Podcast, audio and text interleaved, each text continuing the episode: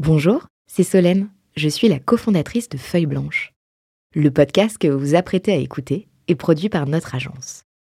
Nous sommes producteurs de médias d'inspiration pour les entrepreneurs et créateurs de contenu de marque. Vous avez un projet de création de contenu? N'hésitez pas à nous joindre sur un café at feuilleblanche.com. En attendant, bonne écoute 40 nuances de Next. Le Next 40, comme vous ne l'avez jamais entendu, animé par Olivier Mathieu et Thomas Benzazan.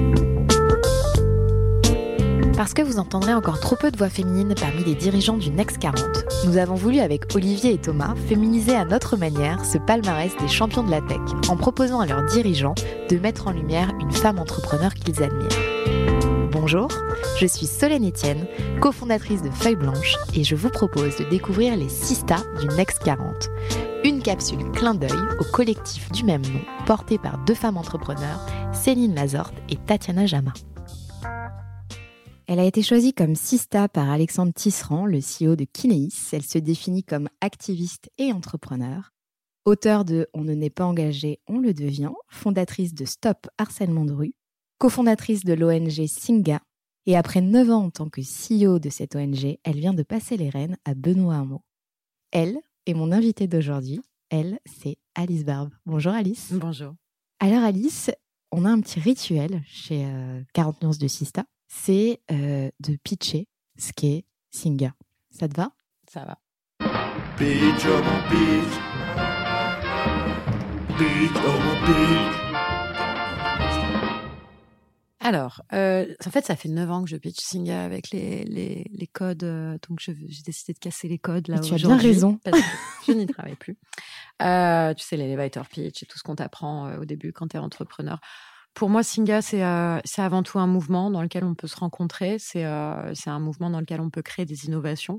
Euh, c'est une organisation qu'on appelle ONG, mais surtout, c'est plein, plein de gens. On est près de 50 000 personnes en France, en Europe et aussi au Québec, qui créent du lien entre nouveaux arrivants et locaux. Nouveaux arrivants, ça veut dire des personnes réfugiées, migrantes, demandeuses d'asile. Il y a plein de hashtags qui parfois sont très misérabilistes ou créant des divisions.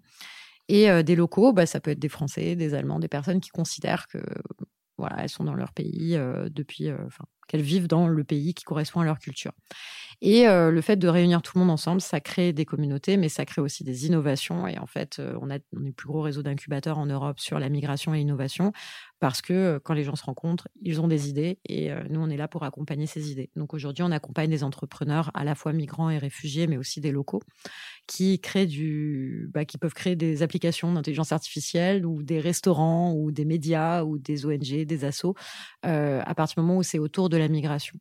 Pourquoi on fait ça? Bah Parce que le narratif autour de la migration est souvent très polarisant, soit sécuritaire, soit humanitaire.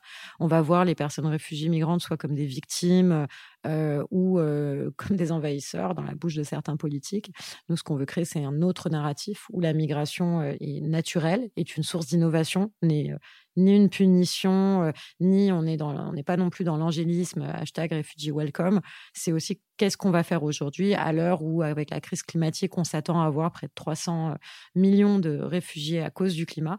Bah, ça va arriver, les personnes bougent, les humains sont nés avec des pieds pour marcher. Qu'est-ce qu'on fait avec ça et comment on utilise la migration comme une source de, de solutions aussi par rapport aux grands défis de l'humanité?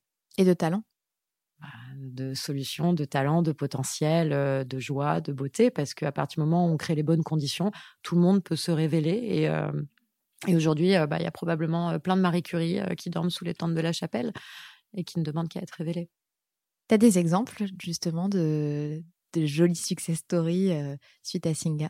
Plusieurs centaines, oui. Euh, mais euh, moi, je pense par exemple à euh, Carbon Mobile, qui est une marque de téléphone allemande qui a été lancée par un monsieur qui, qui est syrien et en fait qui a dû quitter la Syrie, est arrivé en Allemagne et en fait il a fait tout le parcours migratoire à pied et s'est aperçu que son téléphone ne pouvait pas résister ni aux fortes chaleurs ni à des conditions difficiles, notamment quand il s'agissait de traverser la mer, mais aussi que la batterie ne tenait pas du tout.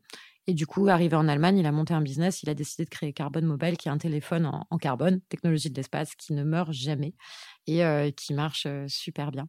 Il y en a d'autres, évidemment, et plus proches de nous peut-être. Je pense à Yazan, qui, est également syrien, qui a lancé Infinity, qui est une application de trading parce que lui s'est aperçu que en fait l'argent ça avait de l'importance avec son parcours de vie et, qui voulait aussi entrer dans un monde bah, le trading qui est souvent aussi corrompu et qui arnaque et profite de la vulnérabilité des personnes. Donc il veut offrir un, un, service 100% sûr et 100% fiable.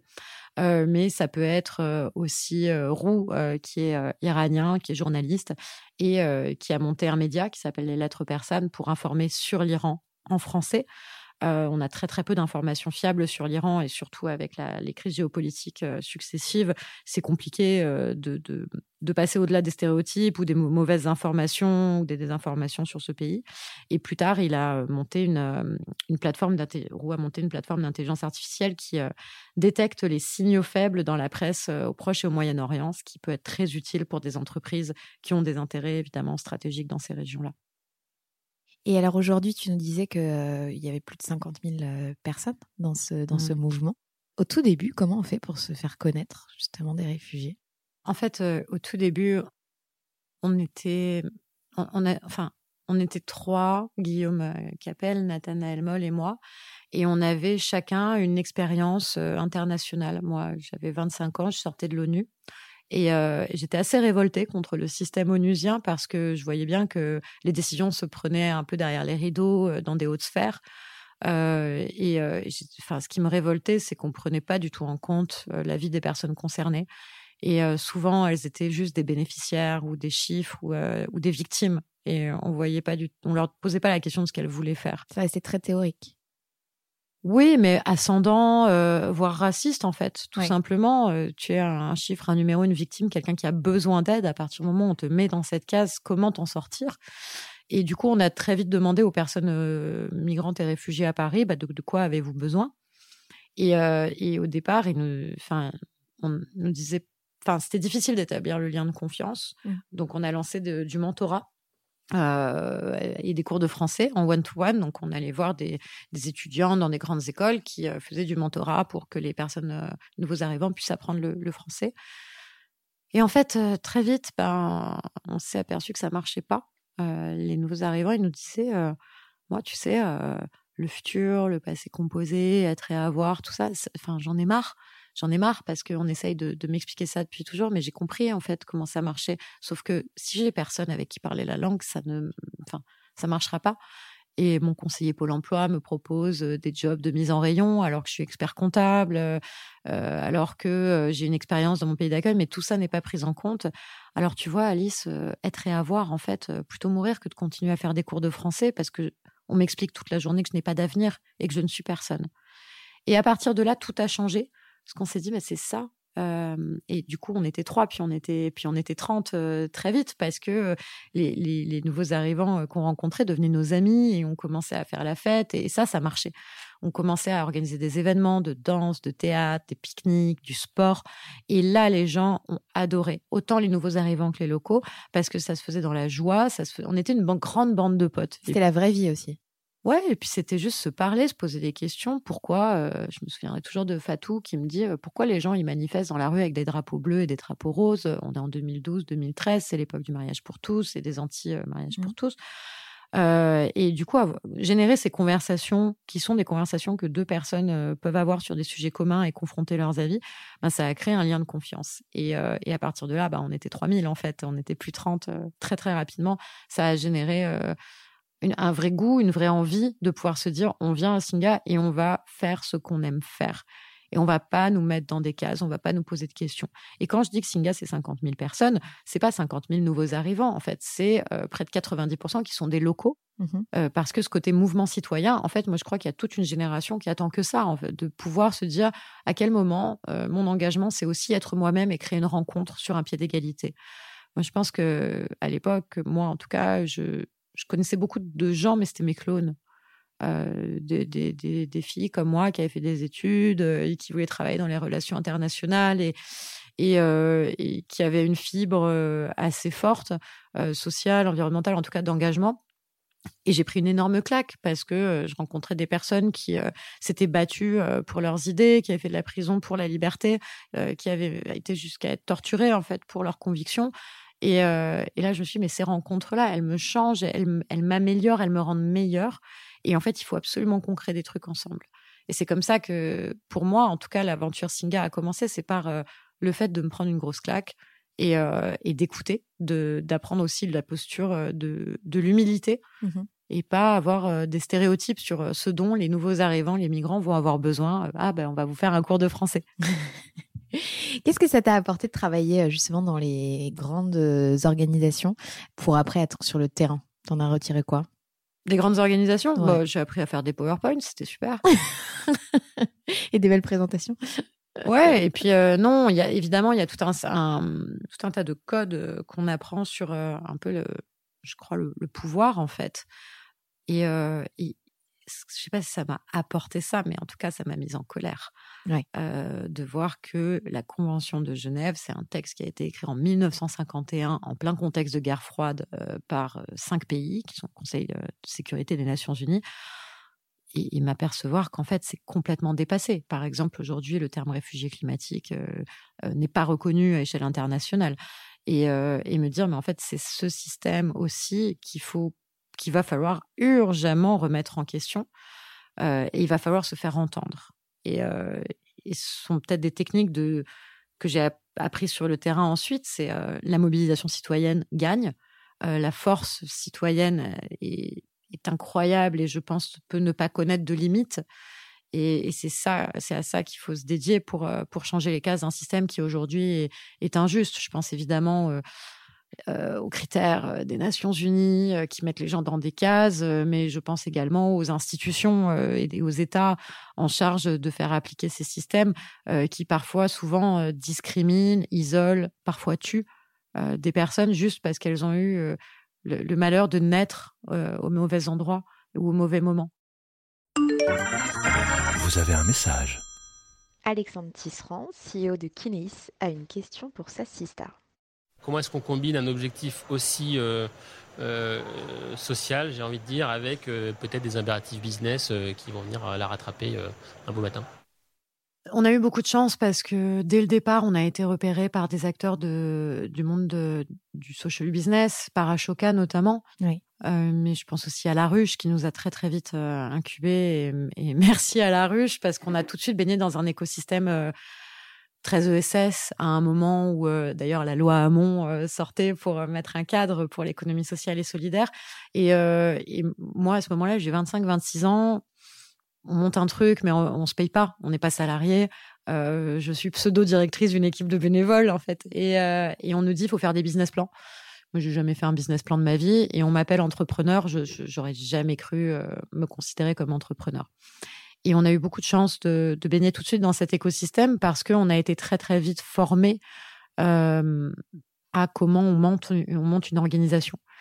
On savait dès le départ que Singa, ça allait devenir quelque chose d'énorme. On savait, et encore aujourd'hui, c'est pas aussi énorme que ce que ça doit devenir, mais on savait que on voulait euh, mettre un gros coup de pied dans, le système et dans la fourmilière et qu'il fallait que ça marche euh, qu'on ne se contenterait pas euh, de d'avoir des manifs et d'aller gueuler contre Marine Le Pen ou Darmanin. Enfin, à l'époque, il n'y avait pas Darmanin. mais qu'il il fallait créer des outils pour qu'il n'y ait pas de Marine Le Pen et qu'il n'y ait pas de Darmanin. Et récemment, mon associé m'a dit, Guillaume m'a dit, si les banques continuent de refuser d'ouvrir des comptes aux réfugiés, ben, on n'a qu'à ouvrir une banque. Et du coup, il se lance sur la création d'un fonds d'investissement en Europe pour, financer les entrepreneurs autour de la migration. Donc, je crois que avoir cet écosystème-là dès le départ pour comprendre un certain nombre de codes et, euh, jouer au caméléon aussi, d'une certaine manière, euh, ça nous a énormément aidé. Après, moi, je reviens aussi euh, de ça. Parce que j'ai l'impression qu'aujourd'hui, il faut avoir un PhD en business et en théorie du changement pour être crédible auprès des parties prenantes. Et, et en fait, je, je suis pas d'accord parce que à un moment, le changement systémique, il se fait aussi quand tu laisses euh, une marge de manœuvre pour la surprise, pour la sérendipité, pour l'innovation. Et je crois que ce qui a beaucoup fait euh, le succès de Singa, c'est les gens qui, euh, qui le composent. C'est pas l'intelligence qu'il y avait derrière.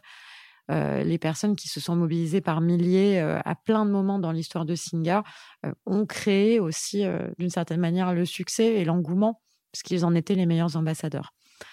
Ceci dit, bah oui, on monte une organisation, on se retrouve du jour au lendemain, notamment en 2015, de 0 à, 8 employés, puis 20 très rapidement, à gérer un budget de plusieurs millions d'euros, encore une fois, j'ai même pas 30 ans quoi à ce moment-là de ma vie, donc euh, et on me dit euh, de faire du management euh, et j'apprends ce que c'est que les les entreprises libérées, le management opal et, et, on fait de notre mieux aussi à ce moment-là en se disant il faut qu'on serve l'impact et pour servir l'impact, il faut pas qu'on se casse la gueule. Et ça, ça nous a permis vraiment de monter en compétences très vite, de varier les compétences aussi en, interne.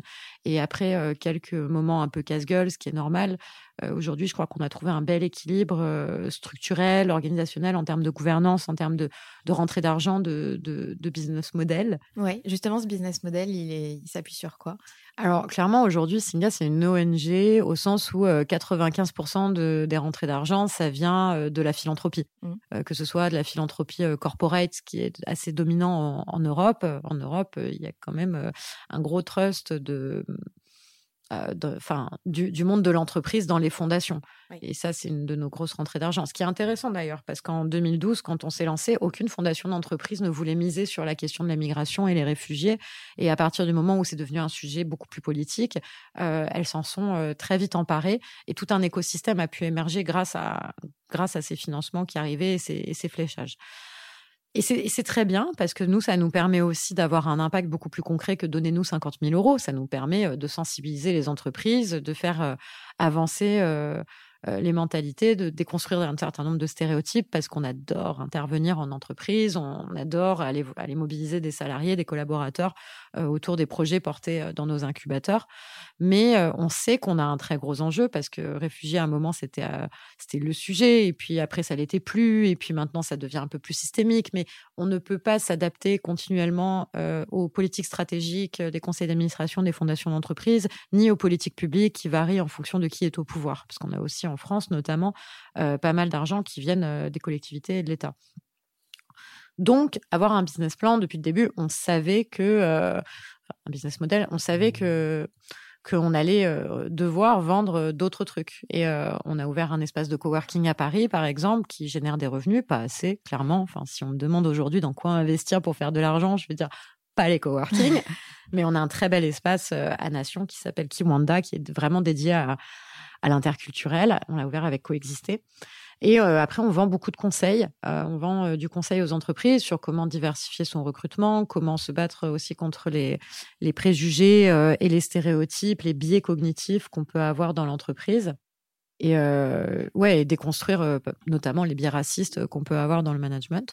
après, on a aussi tout un terreau très fertile, comme je l'ai dit, sur l'investissement. Euh, on a tellement, là, ça fait quatre ans que les entrepreneurs qu'on accompagne euh, euh, sont dans les écosystèmes et qui commencent à lever des fonds et à être un peu, un peu, voilà, à devenir assez gros. Donc, on a un terreau très fertile sur la prise de part dans leur capital vu l'accompagnement qu'on propose. Parce que vous étiez au tout début finalement de, des ESS, mmh. parce qu'aujourd'hui le mot entreprise impact est, est très, limite galvaudé. Mais au tout début de Singa, c'était vraiment les, balbutiements. Vous avez fait partie des premiers en France. Oui, euh, et, c'était génial d'être immergé dans cette culture parce que je crois que moi, à titre personnel, j'étais un peu, euh, enfin, j'avais pas vraiment envie de que Singa devienne une association. Déjà, ce mot, enfin, on parle du, du, fait que entreprise à impact ou à mission euh, soit galvaudé, le mot association est tellement chargé de sens que historique pour certains, mais surtout, je crois qu'il y a une vision du monde associatif qui est très euh, euh, bénévole, avec des personnes plutôt âgées, et puis il faut surtout pas gagner d'argent. D'ailleurs, si on se paye peu, c'est bien. Et j'ai rencontré tellement de, personnes, euh, notamment des travailleurs sociaux, qui, qui évoluent dans ce milieu et qui sont frustrés parce que les salaires sont bas et que les conditions sont précaires. Et finalement, on se retrouve avec des personnes précaires qui aident des personnes précaires. Et, c'est très bien de proposer euh, à des personnes qui ont besoin d'aide d'obtenir une aide, mais je crois que c'est un pansement sur une fracture euh, et qu'on répare pas la fracture en fait avec ça et qu'il faut euh, s'attaquer aux causes du système. Et pour ça, il faut, ouais, il faut des moyens. et du coup, ces moyens, ça passe aussi par le fait de, générer de la valeur. de générer pas que de la valeur financière, mais de, nouvelles offres, de nouveaux services Et c'est ce qu'on fait notamment dans l'entrepreneuriat. Si tu regardes l'écosystème qu'on a, qui s'est créé avec, euh, avec les incubateurs, avec les entrepreneurs qu'on a accompagnés, tu te dis, bah, c'est bien parce que le monde des startups, c'est quand même un monde viriliste et monochrome. C'est pour ça que je suis là, je crois d'ailleurs.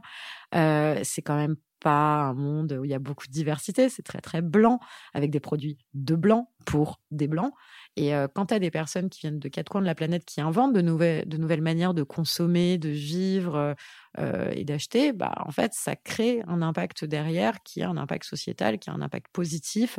Et je crois qu'il participe à une très, très forte cohésion sociale. Et vous avez euh, donc là tu parlais des incubateurs, hein, que vous avez, enfin de l'incubateur que vous avez vous avez mis en place et différentes euh, startups qui se sont montées dans le cadre de, de en Allemagne, en Suisse, en voilà, Espagne. pas qu'en France d'ailleurs. Euh, vous aviez monté aussi un, un programme qui avait fait parler pas mal de Singa, qui était calme. Oui, qui s'appelle. J'accueille aujourd'hui, j'accueille.fr. J'accueille.fr. On a rebrandé. Et tu peux nous en dire deux mots? Euh, oui, bah en fait, euh, j'accueille, c'est né d'un hackathon. On a été les premiers à organiser un hackathon euh, sur la migration en France. Et, euh, et plein de gens ont eu cette idée qui, en vrai, existait en Australie à un moment, de dire bah, pourquoi on on ferait pas un Airbnb, euh, mais gratuit, euh, où des personnes euh, réfugiées peuvent être accueillies pour des périodes données. Alors, euh, on lance le truc le, le 20 juin, on lance la plateforme le 20 juin 2015. À l'époque, euh, personne s'inscrit parce que peu de gens nous connaissent. Sauf qu'entre-temps, il y a un fait médiatique qui est euh, ce qu'on a appelé la crise des réfugiés. Et là, tous les médias nous appellent en disant il faut qu'on parle de votre plateforme. Et du jour au lendemain, en quelques jours, on se retrouve avec près de 12 000 inscriptions, 12 000 personnes en France qui se mobilisent pour accueillir. Euh, c'est énorme. Alors évidemment, après nettoyage de tout ça, et euh, surtout, il fallait qu'on s'organise. On était quand même, euh, on avait nos petits bureaux de 9 mètres carrés, on était euh, trois plus deux services civiques.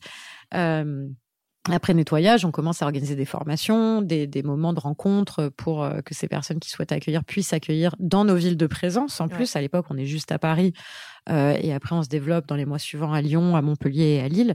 Et, euh, et en fait, on a des critères. On dit, bah, en fait, c'est trois mois minimum. Euh, c'est dans une chambre avec une salle de bain. Ça peut pas être deux jours sur un canapé, sinon la personne, tu la remets à la rue.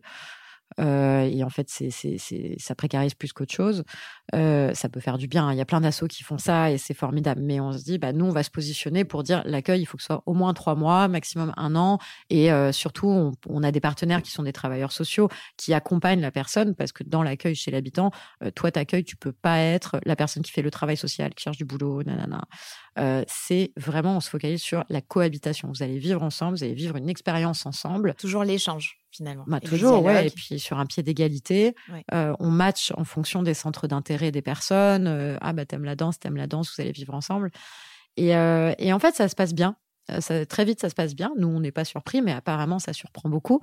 Euh, et euh, et les, les plus gros problèmes qui aient pu être rencontrés, c'est euh, des trucs de coloc, en fait. Oui, bah t'as pas fait la machine, t'as pas fait la vaisselle, euh, euh, t'as mis la, la télé trop forte, des trucs comme ça. Bien sûr qu'il y a eu des moments où, euh, dans certains, certains accueils, ça s'est mal passé. Et nous, on est là aussi pour intervenir en termes de médiation, pour créer le cadre de, de la fin de l'accueil. Mais Euh, comme une coloc peut mal se passer. Absolument, absolument. Et, euh, et ce qui est génial, c'est qu'au bout de neuf mois en moyenne, bah, les personnes, elles s'en vont parce Mm. qu'elles ont un travail, elles ont un logement, elles ont des potes, euh, parfois elles sont amoureuses, euh, elles se marient, elles font des enfants, et, et en fait ça va. Et quand tu vois que au bout de neuf mois d'accueil chez l'habitant, euh, les personnes elles sont, on va dire, autonomes, bah, ça pose question en fait sur les économies d'échelle que tu peux mettre en place. Et là, on revient euh, au, au- au truc du business plan parce que euh, l'État, c'est aussi un client en fait à partir d'un certain moment. Quand tu vois que tu peux économiser près de 10 euros par jour et par personne accueillie et que tu fais le calcul sur le moment de l'accueil, mais aussi sur l'après. Euh, bah, en fait, il n'y a pas trois ans de logements sociaux, en fait, il n'y a pas trois ans d'assistance sociale, euh, en fait, il n'y a pas Pôle emploi tout le temps. Et, et en fait, ça fait des économies d'échelle qui très, très vite deviennent très importantes. Et euh, aujourd'hui, bah, ce qu'on négocie avec l'État, c'est d'avoir un contrat à impact social pour dire, mais investissez sur euh, des expérimentations massives d'accueil chez l'habitant. On a le pouvoir de le faire. Il y a près de 3% des Français qui veulent accueillir. Ça représente beaucoup de personnes. Euh, ça représente plus de personnes que ce qu'il y a de réfugiés, d'ailleurs. Ouais. Et en fait, euh, bah, et, et ça va faire des économies à l'État. Et en plus, ça va faire du bien à tout le monde parce que les gens, ils seront pas juste intégrés, ils seront heureux. Et tu as des gens qui, euh, qui, ont, qui ont accueilli une première fois et euh, qui, qui ont renouvelé l'expérience? Oui, bien sûr. Bien sûr. Et puis, il y en a qui accueillent qu'une fois et qui renouvellent pas l'expérience. hein. Il y a... euh, vraiment de, de tout. Quoi. C'est, je pense c'est comme les clients Airbnb. Il y a ceux qui reviennent, ceux qui reviennent pas. Il y a de très belles Il n'y a pas de histoires. notes. Il y a de très belles histoires. Après, il y a des gens qui décident de renouveler l'accueil. Euh, par exemple, la personne, au bout d'un an, bon, en fait, ça se passe bien. Elle n'a pas spécialement envie de chercher du, du euh, un emploi, euh, ah, pas du boulot, mais elle n'a pas spécialement envie de chercher un autre logement. Euh, il décide d'être coloc Ouais. derrière. Ça, c'est pas mal arrivé. Ou il prolonge d'un an. Mais dans ce cas-là, nous, on se retire parce qu'on dit, bah, vous êtes autonome, vous avez plus besoin de, de, nous, pour, euh, pour gérer cette relation-là. Oui. Alice, euh, tu as fait partie des 12 premiers à rejoindre un, un programme. Ce programme, c'est un programme de l'Obama Foundation. Comment ça s'est passé? Au-delà de rencontrer euh, Barack et Michelle Obama. Euh, comment ça s'est passé? Bah, Déjà, le, le fait de recevoir un email avec écrit Barack Obama dedans, euh, enfin, j'ai fait une petite danse de la joie. Au début, tu t'es pas dit non, c'est c'est- c'est un fake. Non, euh, j'étais au courant. J'étais au au courant que la fondation recherchait des gens. Je savais pas du tout pourquoi. Je savais pas ce qu'ils allaient faire et j'étais très focus Singa. J'étais, euh, euh, enfin voilà, je, même je, venais d'avoir un enfant. J'avais euh, 29 ans. Euh, C'était une période très difficile pour moi parce que j'étais euh, CEO d'une organisation qui grandissait avec tout ce que ça amène d'enjeux, de questionnements, de conflits aussi.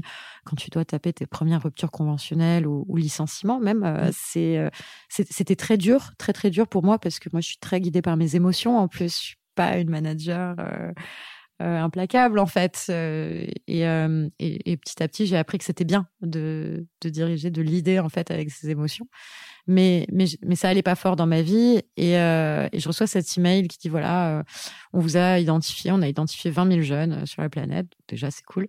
Et, euh, et on ouvre un programme euh, qui consiste à vous faire venir pendant un an à New York, euh, à Columbia University. On vous en dit pas plus, mais euh, on vous propose de candidater. Par, enfin, c'était une candidature fermée, du coup, pour Ouais. 20 000 personnes.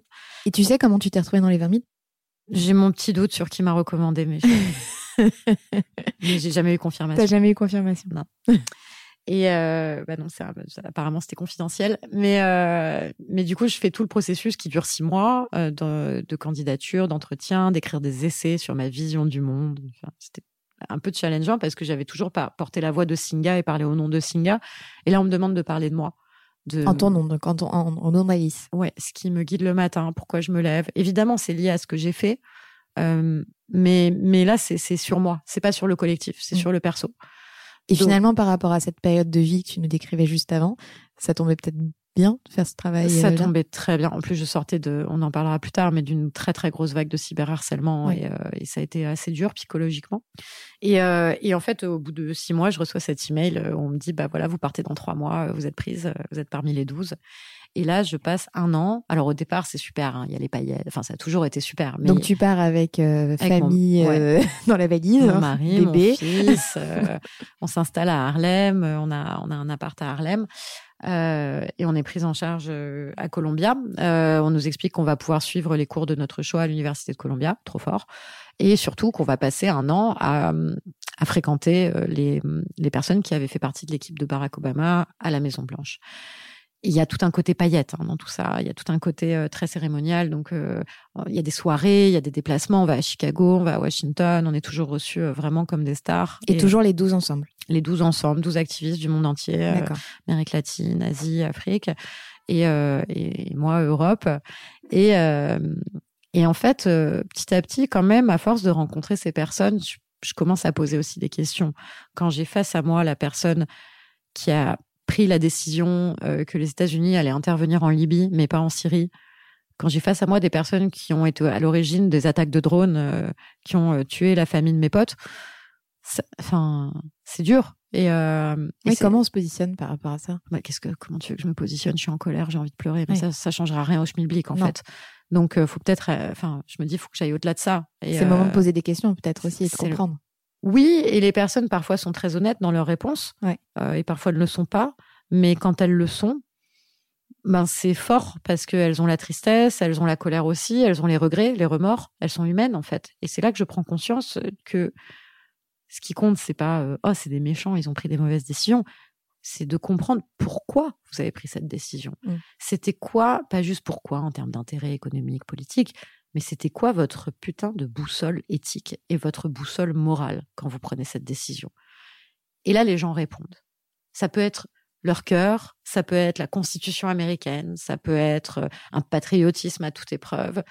Et, euh, et c'est là que j'apprends énormément. C'est là que j'apprends énormément parce que je me dis, mais nous, là, les 12, on est là parce qu'on est euh, entrepreneurs sociaux slash activistes, euh, militants, je sais pas quel est le label que les gens aiment bien nous coller, mais en tout cas, on est là parce qu'on a des valeurs, euh, parce qu'on est guidé par des principes, euh, parce qu'on a une boussole éthique très forte, parce qu'on a sacrifié énormément pour ce en quoi on croyait.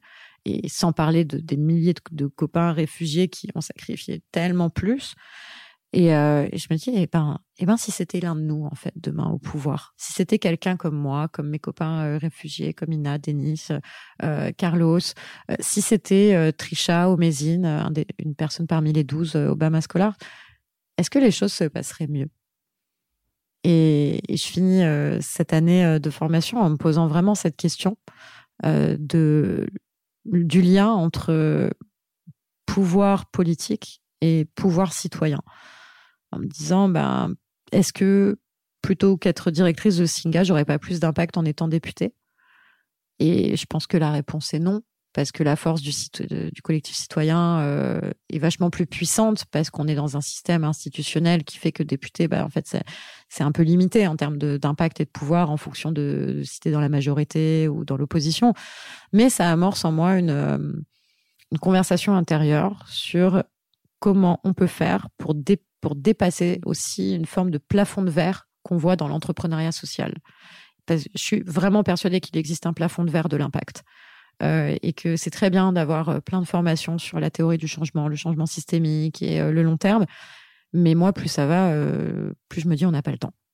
Et il faut aller sur quelque chose de beaucoup plus fort. Et en fait, il, faut aussi que le monde politique se mobilise. Or, aujourd'hui, les partis ne, ne comprennent pas, ne mobilisent pas, n'attirent pas sur des grands enjeux comme la crise climatique, évidemment la migration. On est à des années-lumière politiquement de ce qu'il faudrait faire, et pas qu'en France, partout. Euh, et, et ces, enjeux-là, bah, en fait, euh, il faudrait peut-être les porter, euh, les porter au pouvoir, les amener au pouvoir. Et, euh, et pour l'instant, les partis ne font pas ce travail.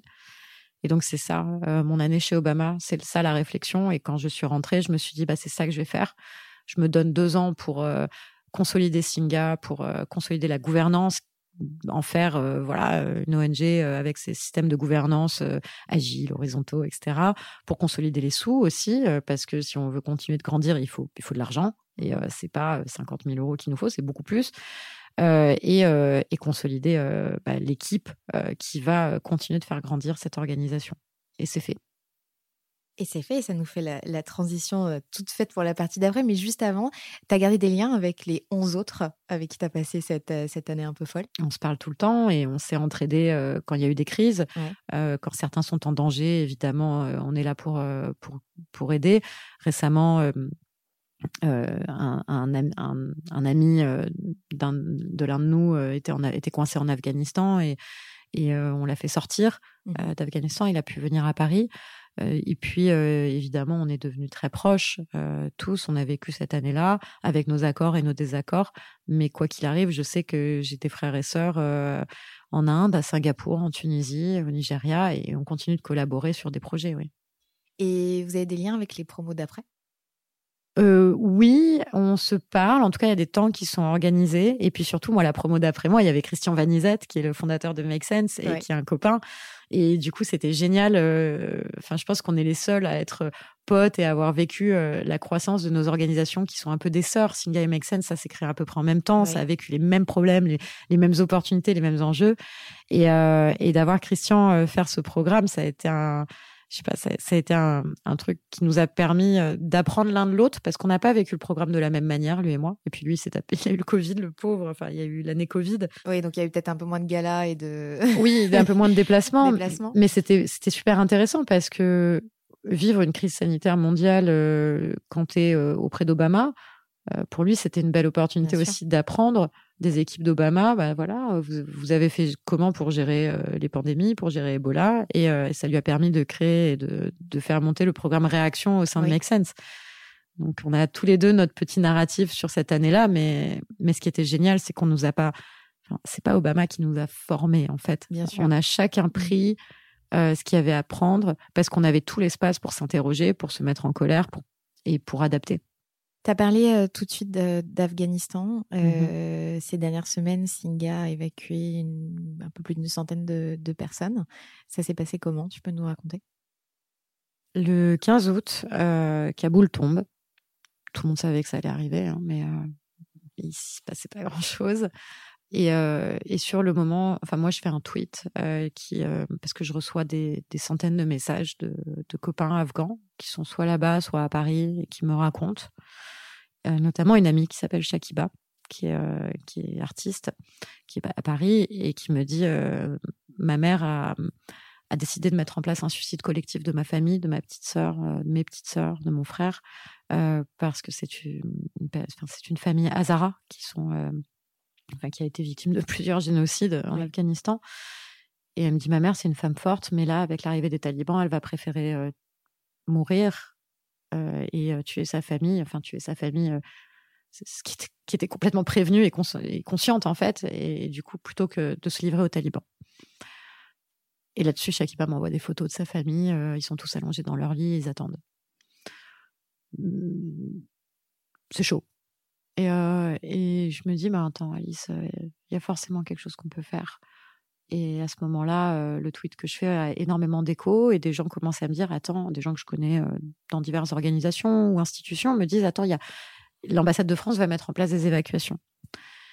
Et donc, je commence à appeler tous mes potes afghans et leur dire, est-ce que vous avez de la famille là-bas Et je commence à faire des listes. Des listes de personnes qui sont là-bas et qu'il faut sortir, que j'envoie au centre de gestion de crise, qui très vite est assailli. Et, euh, et on comprend qu'il va falloir aller plus loin que faire des listes et les enregistrer, parce qu'il y a des milliers de personnes qui font des listes. Et on comprend qu'il va falloir appeler toute la planète et mobiliser euh, un maximum de personnes pour faire en sorte que notre liste soit prise en compte euh, par euh, l'ambassadeur, qui, euh, au moment où, où les listes, où je suis en train de faire mes listes, l'ambassadeur est en train d'évacuer l'am- l'ambassade en hélicoptère tout en se faisant tirer dessus. Mm. Euh, du coup, l'ambassadeur, il a, enfin, je- il a été complètement euh, débordé et, euh, et, enfin, et on s'aperçoit que c'est compliqué en fait la coordination entre le centre de gestion de crise à Paris puis l'ambassade de France là-bas. Et euh, on arrive enfin à avoir validation de l'ambassade que notre liste, la liste Singa, et puisqu'elle s'appelle comme ça, est prise en compte. Moi, à ce moment-là, j'ai mobilisé mes copains euh, afghans, mais euh, pas les équipes de Singa. On n'est pas, enfin, c'est pas le travail de Singa en fait de, de faire ça. Euh, et du coup, on est un, un peu une bande d'activistes, une bande de, de potes euh, qui parlons euh, plein de langues tous en même temps et qui faisons des fichiers Excel, euh, et qui sommes en train de créer un groupe WhatsApp avec euh, près de 60 personnes, qui, qui, parce que le reste, c'est des familles, des enfants, etc. On leur dit, voilà, c'est bon, vous pouvez passer, aller à l'aéroport. Et là, on pense que, que c'est bon.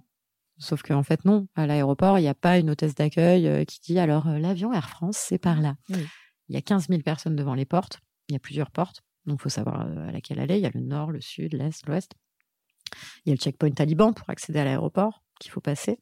Il y a l'armée afghane qui, euh, a pour ordre de disperser la foule, euh, donc qui tire, et qui tire à balles réelles, et qui tire des gaz lacrymaux.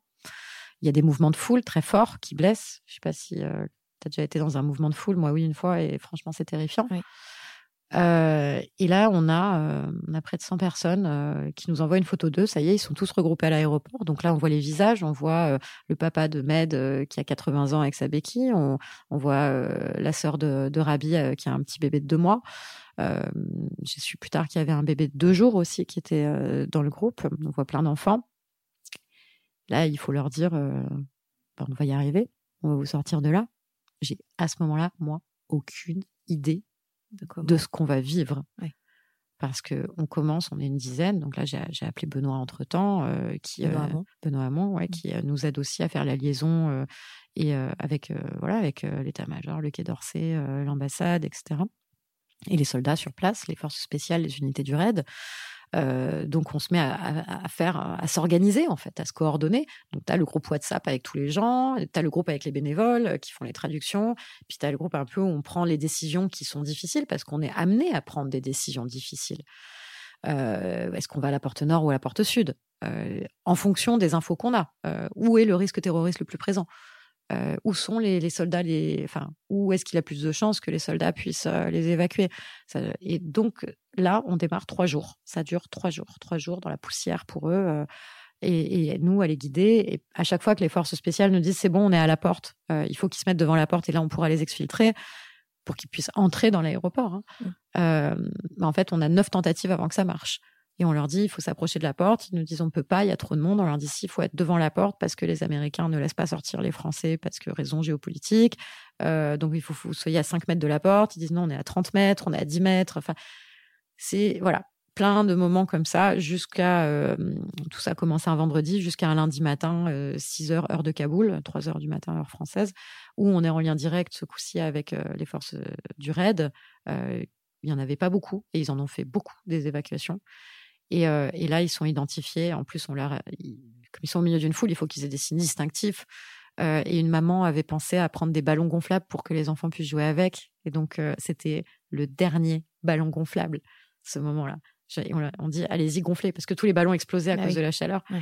et de la foule. On dit, allez-y, gonflez le dernier ballon jaune. Et là, le soldat les voit et les identifie. Et là, ils les sortent. Et là, on s'aperçoit qu'en fait, on a 120 personnes parce que c'est on a la liste, mais ils disent pas forcément quand ils sont des enfants, Oui. des mineurs et tout. Et on a 120 personnes qui, euh, qui sont sorties et qui sont euh, amenées en France.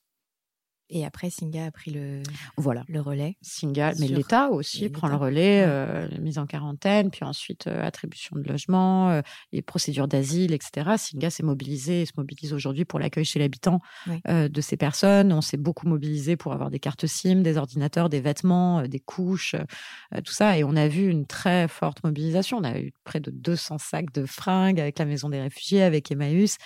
Et c'est pas juste 120 personnes euh, en tout. hein. Il y a près de 2400 euh, personnes afghanes qui sont arrivées à Paris pendant ces opérations. C'est peu, c'est très peu, Mm. c'est très très peu comparé euh, euh, aux États-Unis euh, ou, euh, ou à l'Allemagne. hein. Euh, et c'est évidemment scandaleux quand on entend Macron prendre position sur les flux migratoires.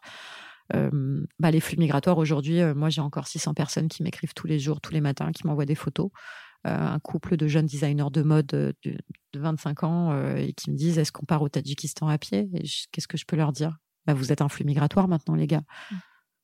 Je pourrais pas vous aider. Et, euh, et on reçoit, je reçois encore des photos, des, des cris euh, que je n'oublierai jamais euh, de gens qui me disent mais c'est mes parents en fait, c'est mes parents qui sont là-bas, c'est ma mère, c'est mon père qui, qui ont dirigé des écoles pour jeunes filles.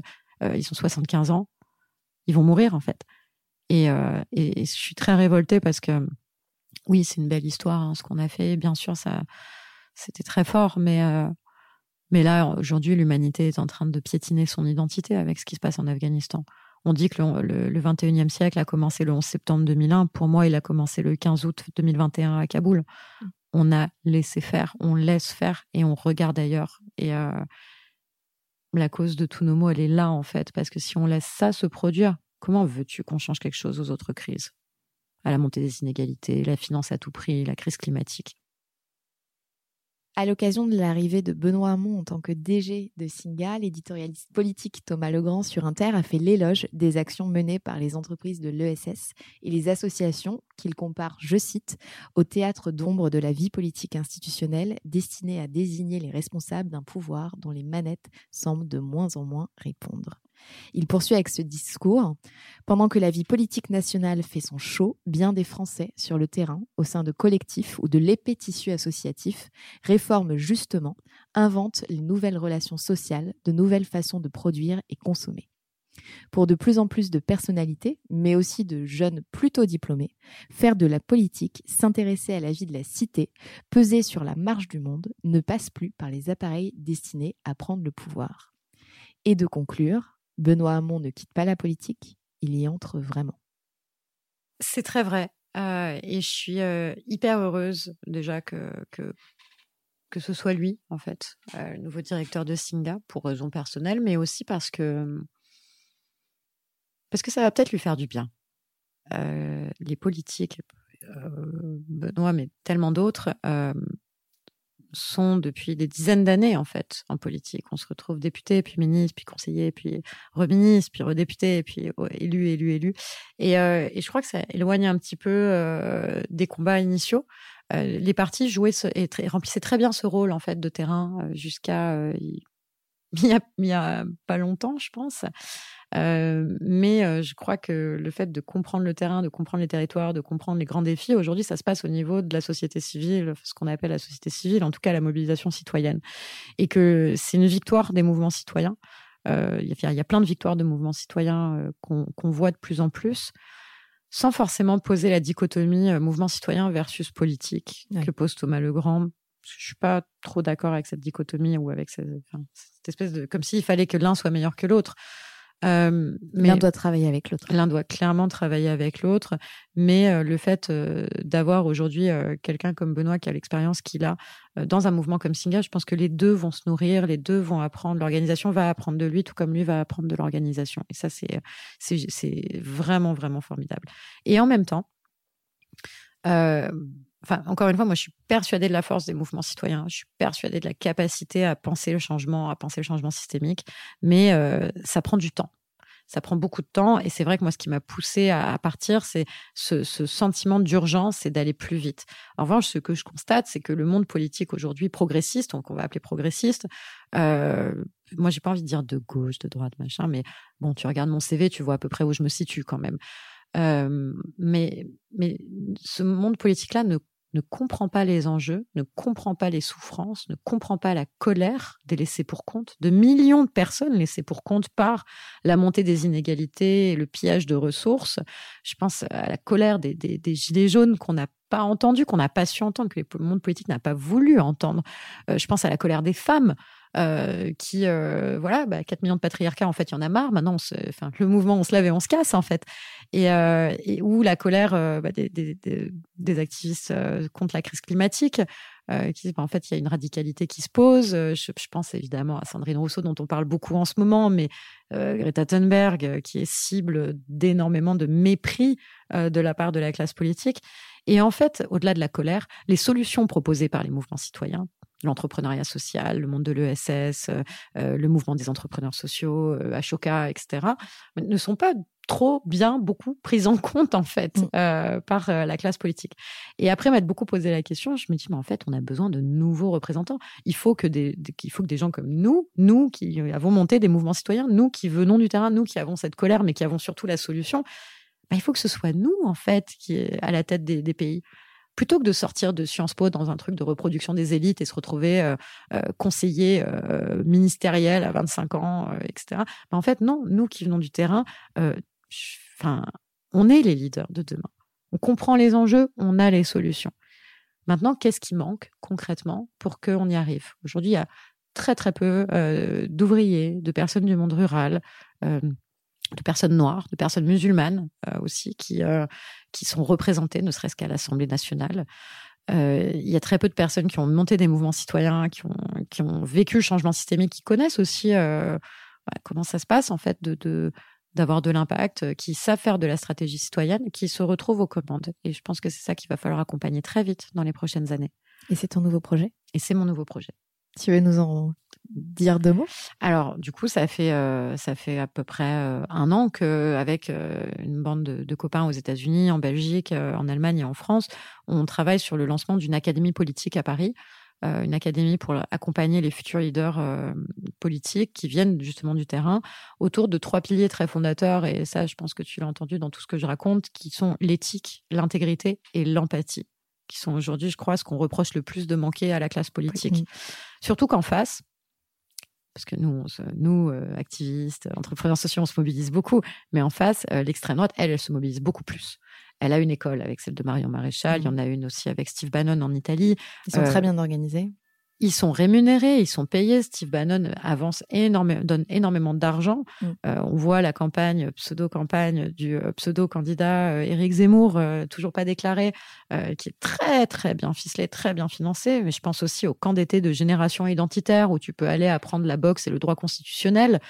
Euh, les colonies de vacances en Ukraine où tu peux euh, aller euh, t'entraîner à manier un FAMAS. C'est une enquête qui est sortie dans Vice il y a deux ans. Il y a, ça existe. Il y a mmh. des colonies de vacances militaires d'extrême droite où beaucoup de Français peuvent se rendre.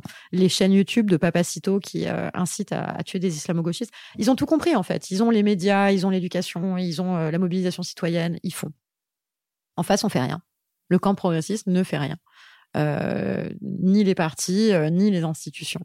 Donc cette académie, elle vise aussi à, à accompagner, outiller euh, les personnes qui sont guidées par euh, une boussole éthique euh, de, de, de, changement, guidées par l'envie de se battre pour une justice sociale, une justice environnementale, une démocratie plus éthique, bah, c'est pour les outiller à entrer dans le monde politique. Et, et ces trois principes, éthique, intégrité, empathie, euh, bah, c'est un curriculum où on met en lien les participants avec des chefs d'État, avec des ministres anciens, nouveaux. ça peut être Alexandria Ocasio-Cortez, comme ça peut être Matteo oui, c'est à l'international aussi, pas franco-français. Très très peu de français en fait, parce que euh, en fait, ce, serait facile, je trouve. La, classe politique française, on l'a beaucoup entendu, et ce serait biaisé, et, euh, et ça mettrait une étiquette qui n'est pas forcément celle euh, qui est celle de la réalité. Donc avoir des, internationaux, des chefs d'État, des personnalités politiques, des prix Nobel internationaux, avoir un curriculum de cours à la fois inspiré de ce que fait Sciences Po ou ce que fait Columbia University, mais aussi euh, ce que fait euh, tout l'univers un peu hacker, euh, comme l'Institut des futurs souhaitables, et mettre à leur disposition surtout une, une armée de coachs, de psy, de nutritionnistes, de, de de, de, de, coach en méditation, de coach sportif, parce qu'il y a cette question très forte de l'ancrage. La violence envers les personnalités politiques n'a jamais été aussi forte qu'aujourd'hui, notamment avec les réseaux sociaux, les violences, la haine en ligne, la violence physique également.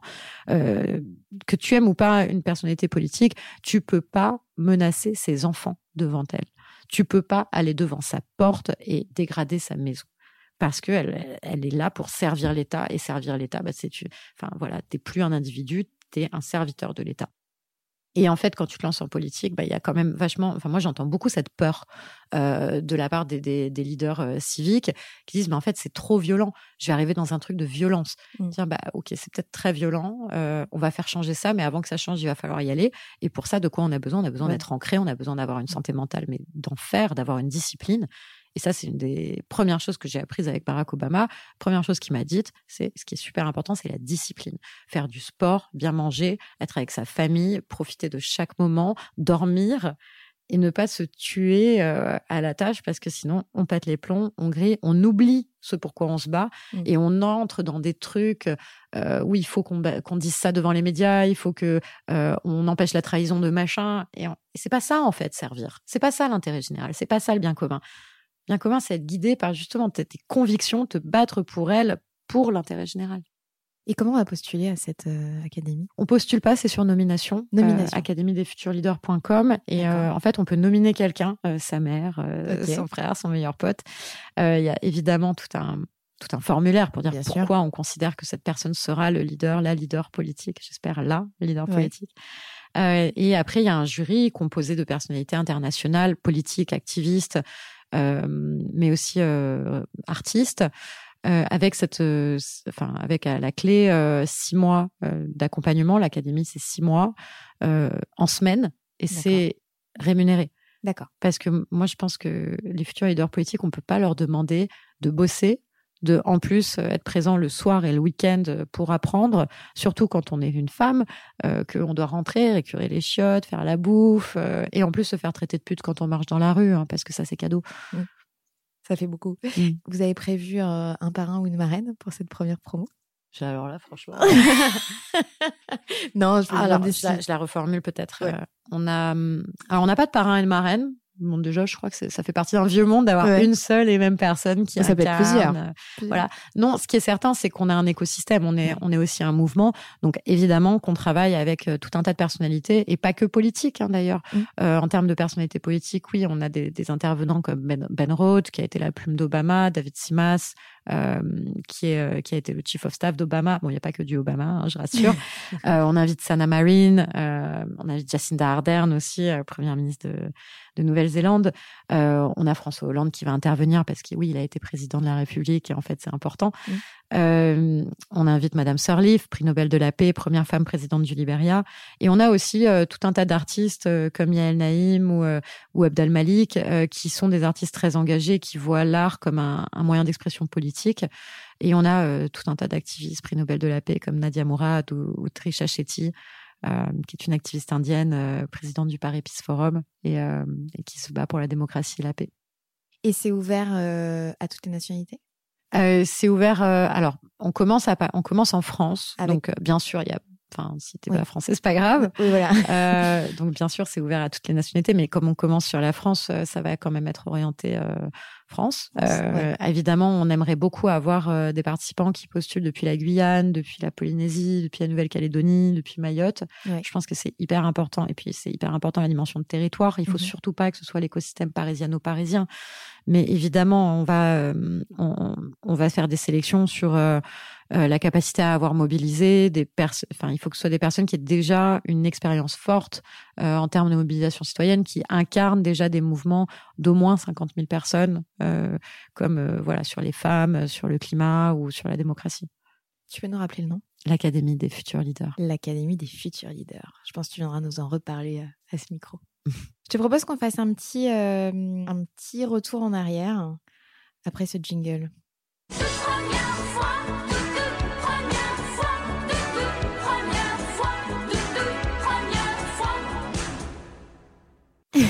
C'est le moment généralement où tout le monde danse dans le, studio. Quand on est euh, entrepreneur, mais quand on travaille aussi dans la mobilisation, il y a toujours plein de premières fois. Est-ce que tu pourrais nous parler de ton premier coup de bluff? Quand on démarrait Singa, évidemment, on disait à tout le monde euh, qu'on était les meilleurs. hein. Je sais pas d'ailleurs si j'ai euh, adoré ces premiers coups de bluff, de dire à des interlocuteurs, potentiels partenaires financiers, euh, que oui, on avait euh, évidemment déjà beaucoup d'argent et un super modèle économique et, euh, et qu'on était toute une équipe salariée très très pro. Alors qu'en fait, c'est pas vrai. On était chez nous devant des pizzas, trois, pas payés. Moi, j'avais, enfin, aucun de nous d'ailleurs, on n'avait pas d'argent, on pouvait pas payer le loyer, on avait des jobs à côté. Mais on y allait au culot. Et on y allait au culot en disant que Singa, ça allait être une révolution. Ça a marché. Après, je sais pas si je le referais aujourd'hui. euh, parce que je, je me sentais pas honnête. Et euh, fake it till you make it, en fait, ça a ses limites. Mm. Euh, je crois que euh, aujourd'hui, je me sens, dans le cadre de la création d'un nouveau projet comme l'Académie, je me sens plus éthique et plus en phase avec moi-même que d'être honnête, de dire voilà, on a besoin de 350 000 euros, on les a pas, mais on, on va, on va y arriver, mais on les a pas. Et ton premier dilemme?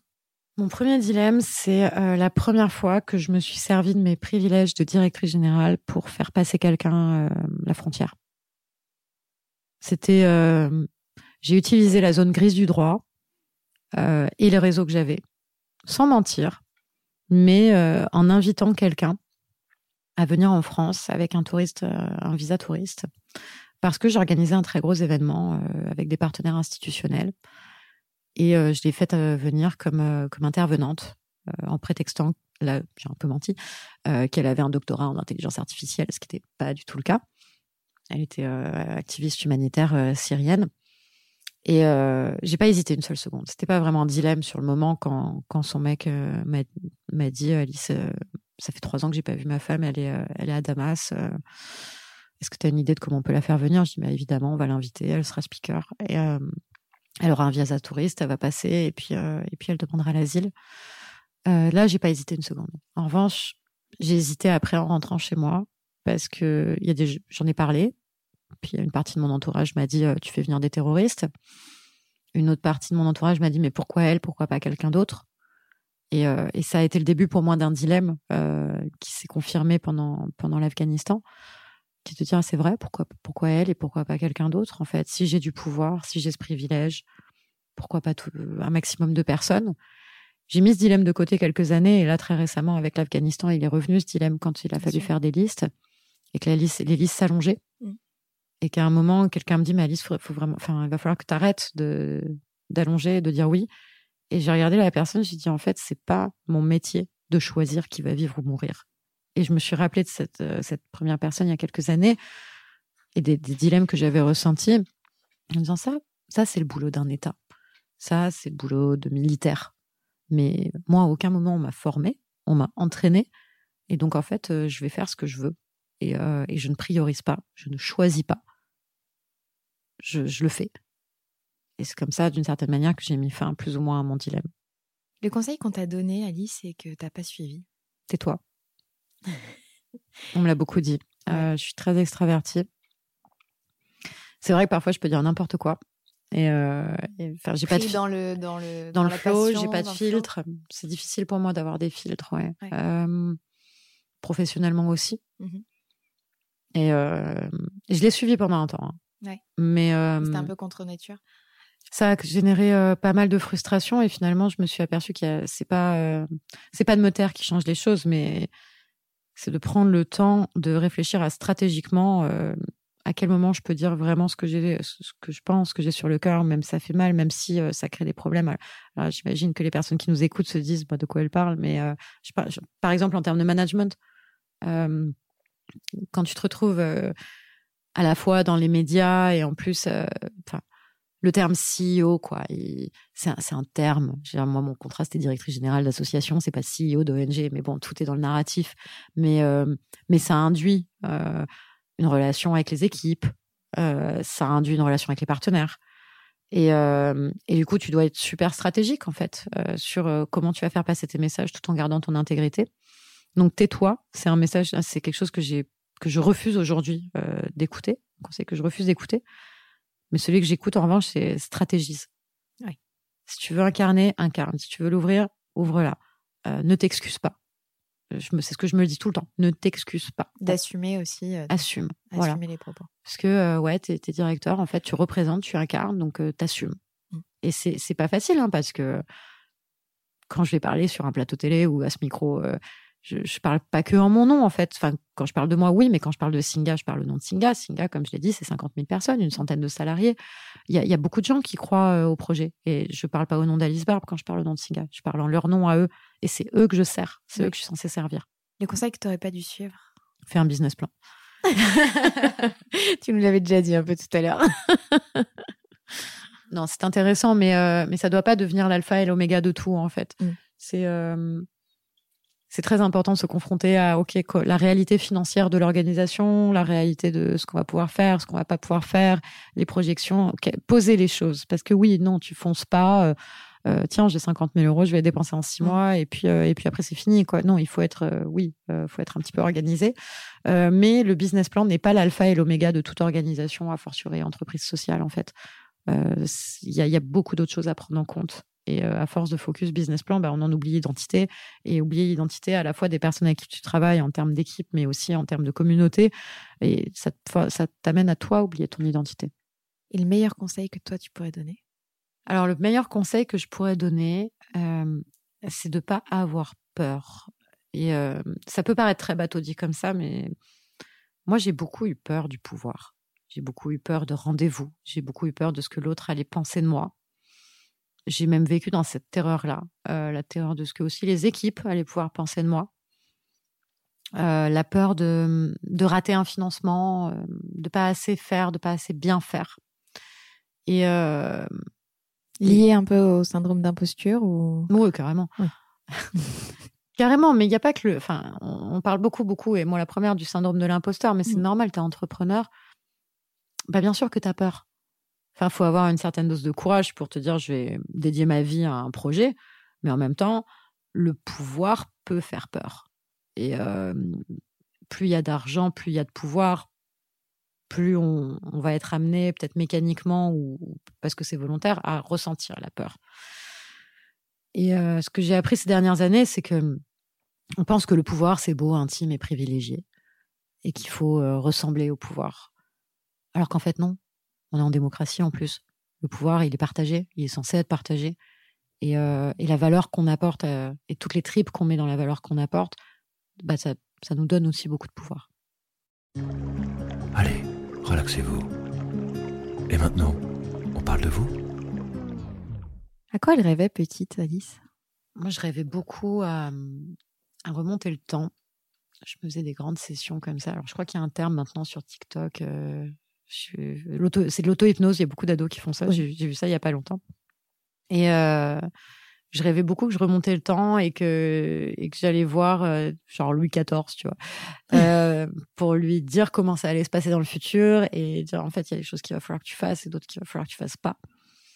Et je me faisais beaucoup, beaucoup de d'Uchronie, quoi, dans ma tête. Et, euh, et d'autres choses auxquelles euh, j'ai rêvé en grandissant, c'était euh, d'être journaliste, d'aller euh, sur des zones de conflit, des zones de guerre ou de, travailler aux Nations Unies et, de me confronter. Alors, je sais pas dans quelle mesure j'ai pas un énorme syndrome Jeanne d'Arc. Euh, on dit aussi, à, raison d'ailleurs, de White Savior. Mais j'avais envie d'avoir un impact, c'est clair, d'une manière ou d'une autre. Après, euh, le truc du white savior, de la sauveuse blanche qui arrive, j'ai, je sais pas si je suis allée au bout de ma déconstruction. Je crois qu'on déconstruit jamais assez ces, a priori, mais en tout cas, j'ai compris que les grands enjeux d'inégalité, ça pouvait être dans les pires zones comme dans les meilleures, et que ça commençait par moi, ça commençait par mon entourage, ça commençait par mon quartier, et que c'est là que je pourrais avoir un impact. Et dans ta famille, il y avait déjà des, personnes qui étaient très investies, qui se mobilisaient sur des causes? Alors oui, absolument. Moi, je viens d'une famille de fascistes, euh, donc hyper investies, hyper mobilisées en faveur de l'extrême droite. Des personnes, ma grand-mère euh, faisait des collages euh, la nuit en faveur de Jean-Marie Le Pen.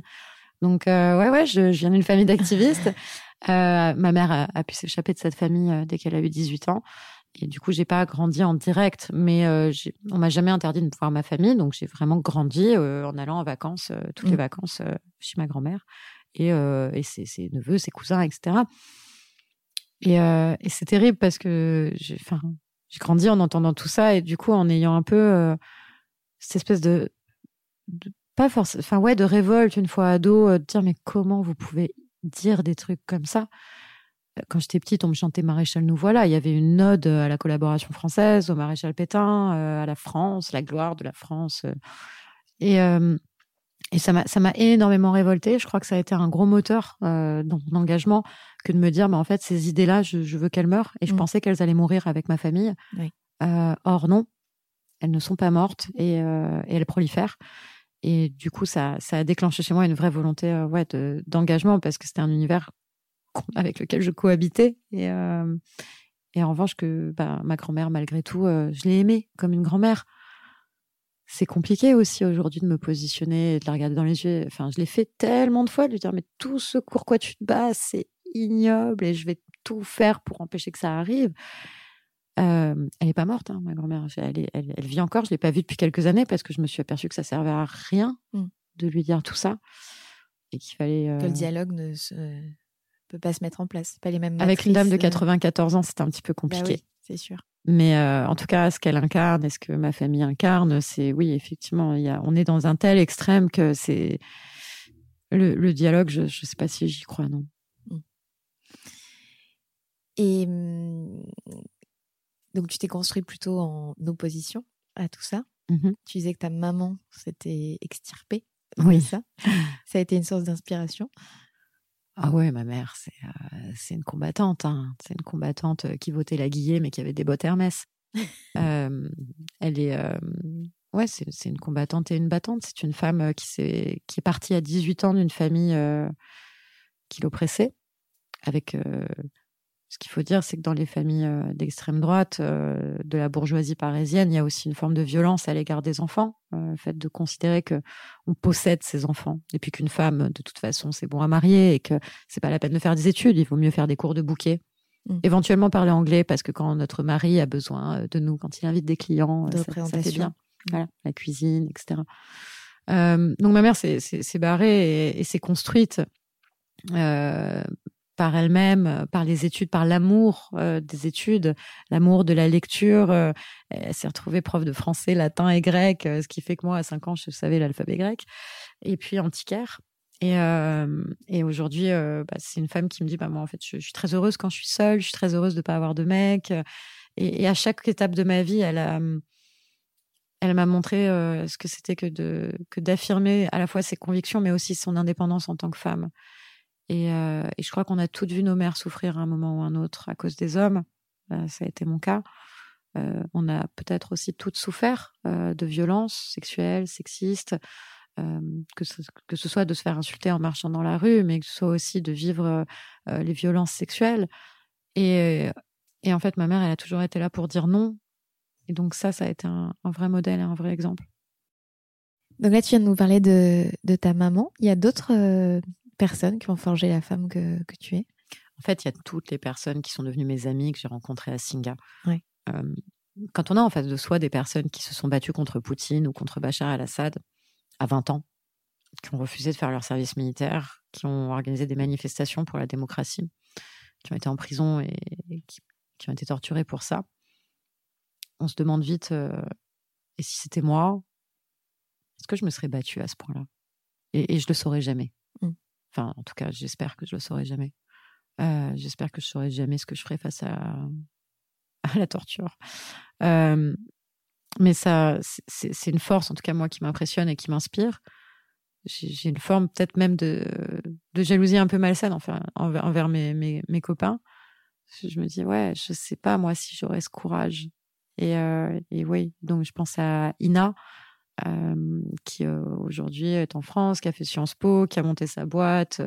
plus rien à voir avec la, la femme euh, qui organisait des manifs euh, anticapitalistes à Moscou, euh, mais qui est devenue ma meilleure amie, avec qui je partage tout. Et on est devenus super amis parce qu'on parle de politique, parce qu'on est féministe, parce qu'on on a appris l'une de l'autre.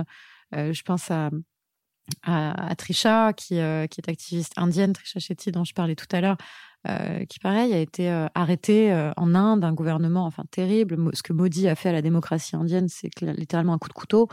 Euh, elle s'est battue euh, pour défendre les droits des, des minorités musulmanes, dont elle ne fait pas partie. Et elle a été, elle a été arrêtée pour ça, et, et elle est régulièrement harcelée ou tournée en ridicule par le gouvernement indien. Et en fait, cette force, cette motivation, cette capacité de se dire, bah, je m'arrête pas, je continue mon engagement, je continue mon combat. Ouais, ça, ce sont des figures inspirationnelles. Et euh, en vrai, aujourd'hui, euh, c'est pas des, pas Obama que j'admire, quoi. C'est Trisha, c'est Ina, c'est Carlos. C'est les vrais gens que tu as rencontrés euh, via Singer. Mm. On a monté il y a que- l'année dernière un autre podcast avec une sista d'ailleurs euh, qui s'appelle Philosophie et qui donne la parole aux 7-18 ans sur leur rapport au digital euh, en partant du principe que bah, certains le subliment et font des trucs incroyables grâce au digital et atteignent déjà leurs rêves alors qu'ils sont encore enfants Euh, et d'autres malheureusement le subissent. Euh, toi, tu as subi du cyberharcèlement suite à une interview que tu as donnée pour Libé et qui a été reprise sur un site d'extrême droite. Comment on gère On peut le citer, hein. On peut le citer? Oui, Ok. j'ai aucun problème à citer F de souche. F de souche. Au contraire. Donc, qui a été repris par F de souche. Mhm. Et là, c'est la déferlante et tu reçois des, mille- des centaines de milliers de messages. Comment on gère ce type de situation? Ben, sur le moment, euh, je reçois 360 menaces de mort et de viol sur des commentaires sur euh, un post Facebook euh, sur le site de F2 Souche. C'est pas la première fois que je reçois des, des horreurs, que des milliers de migrants te baisent à mort, euh, que la torture soit rétablie pour que je m'occupe de toi, euh, traîtresse, euh, sale blanche. Mm, Mais c'est la première fois que j'en reçois autant d'un coup en si peu de temps. Et euh, comment on réagit? Ben, On va porter plainte en fait. Et sur le moment, c'est pas le premier réflexe que j'ai eu, mais, euh, Oui. mais quelques semaines plus tard, j'ai porté plainte. Et euh, il faut porter plainte parce que sur le moment, on, on se dit pas c'est un, c'est- une violence, c'est illégal, je dois m'attaquer à ces personnes et les faire condamner. On se dit pas ça, mais il faut qu'on se dise ça. Donc euh, j'insiste vraiment là-dessus. Il faut que chacune des personnes victimes de cyberharcèlement soit consciente que on porte plainte et on gagne. Pas à chaque fois, malheureusement. Euh, j'ai eu beaucoup de chance, je suis très privilégiée parce que, un, j'ai été très bien accueillie par la police, ce qui n'est pas le cas de toutes mes copines euh, qui m'ont raconté avoir porté plainte. Deux, il y a eu une enquête. La procureure euh, m'a téléphoné, m'a dit qu'elle allait faire une enquête. Euh, il y a eu un an, à peu près un an et demi d'enquête. Il y a un dossier de 800 pages. Euh, tout- pratiquement toutes les personnes ont été interrogées par la police, y compris le, le fondateur du site F de Souche. D'accord. Et, euh, et trois, il y a eu un procès avec un avocat formidable, Edmond Fréty, euh, qui, euh, qui m'a été proposé en pro bono par la Fondation des femmes, que je remercie. Et, et, et le procès a été gagné. Et ça a fait jurisprudence. Oui, c'était une première. C'était une première. Alors, il a été gagné contre, contre sept personnes, hein, Oui. pas contre 360. 360. Mm. Euh, mais, mais quand même, ça a été une victoire. En revanche, euh, moi aujourd'hui, ce qui m'interroge beaucoup, c'est les sites comme F de Souche euh, ou, ou autres de la fachosphère. Je mentionnais tout à l'heure Papacito ou Zemmour. C'est qu'ils sont hyper bien organisés. Parce que c'est smart, en fait. Tu regardes F de Souche, ils prennent des contenus sur des sujets identitaires, immigration femmes, Greta Thunberg, et ils le balancent en pâture à une communauté de gens qui ont peur. C'est vraiment une machine à clic et, euh, et des gens qui ont peur et qui sont en colère. Et donc, forcément, ça crée de la haine. Forcément, je reçois des insultes. Mais les vrais méchants qui euh, vraiment pourraient euh, effectivement passer à l'acte contre moi, c'est pas les gens qui mettent des commentaires sur, sur de souche. C'est les gens qui le font de manière anonyme en m'envoyant des messages privés. Mm. Ceux qui veulent m'intimider et qui savent très bien comment m'intimider. Mais ceux qui font ça sur F de souche, ceux que j'ai fait condamner, quand ils disent je savais pas, c'est pas moi, bah, bien sûr qu'ils savaient que c'était eux, mais ils se rendaient pas compte euh, de ce qui me faisait. Ils se rendaient pas compte de qu'il y avait un humain derrière, que j'étais là, que j'étais, que je venais d'avoir un enfant, que j'ai souffert, que j'ai fait une thérapie, que j'ai fait une insomnie et, de qui j'étais, de ce que je faisais, de quels étaient mes combats. Ils se rendaient pas compte parce que j'étais juste une sale pute sur Internet. Euh, et puis que pour beaucoup, l'écran protège de la responsabilité d'assumer ses, ses propos. Oui, et puis c'est pas faux, quoi. Ils s'en rendent pas compte. Alors quand les flics viennent les chercher, là, ils s'en rendent compte. Euh, quand on est devant un, juge, oui, ils s'en rendent compte. En revanche, euh, il y en a qui s'en rendent compte. Et ouais, euh, des sites comme F de souche, ils savent très bien ce qu'ils font. Et c'est tout, tout cela est pensé pour nous silencier. Envoyer une horde de messages de haine, faire instrumentaliser une horde de messages de haine, c'est pensé pour nous silencier. Et, et là, ben, c'est ça que je refuse, parce que moi, je me tairai pas. Et quand on est maman, euh, t'es maman d'un petit garçon, euh, qu'on voit tout ce qui se passe justement sur, euh, sur les réseaux sociaux, qu'on a été soi-même victime de cyberharcèlement, euh, comment t'envisages en fait de d'expliquer ça à, ton petit garçon? Je, je, lui dis. Je lui dis ce que je fais. Alors bon, il a, il a 5 ans, je vais peut-être pas lui parler de cyberharcèlement. Non. Ce qui me rend très triste, c'est qu'il n'a pas choisi. Euh, et, ça, c'est un peu un, dommage collatéral, un collatéral parce que ni mon mari, ni, la famille de mon mari, ni, ma famille, euh, personne n'a choisi euh, d'être potentiellement une victime euh, du cyberharcèlement. Puisqu'évidemment, euh, cyberharceleurs, ils savent aussi très bien s'en prendre à la famille. Moi, j'ai choisi mes combats. Moi, je, je sais, j'accepte le deal. Mais pour mon fils, c'est plus compliqué, ça va être plus compliqué. Donc, ce que j'espère pouvoir faire dans les prochaines années, c'est avoir des conversations le plus honnêtement possible avec lui. Euh, et évidemment parler de ce phénomène euh, le plus tôt possible parce qu'en plus j'ai un petit garçon. Donc euh, quand j'entends, enfin c'est une citation connue, mais euh, c'est pas protéger vos petites filles, c'est éduquer vos petits garçons l'enjeu.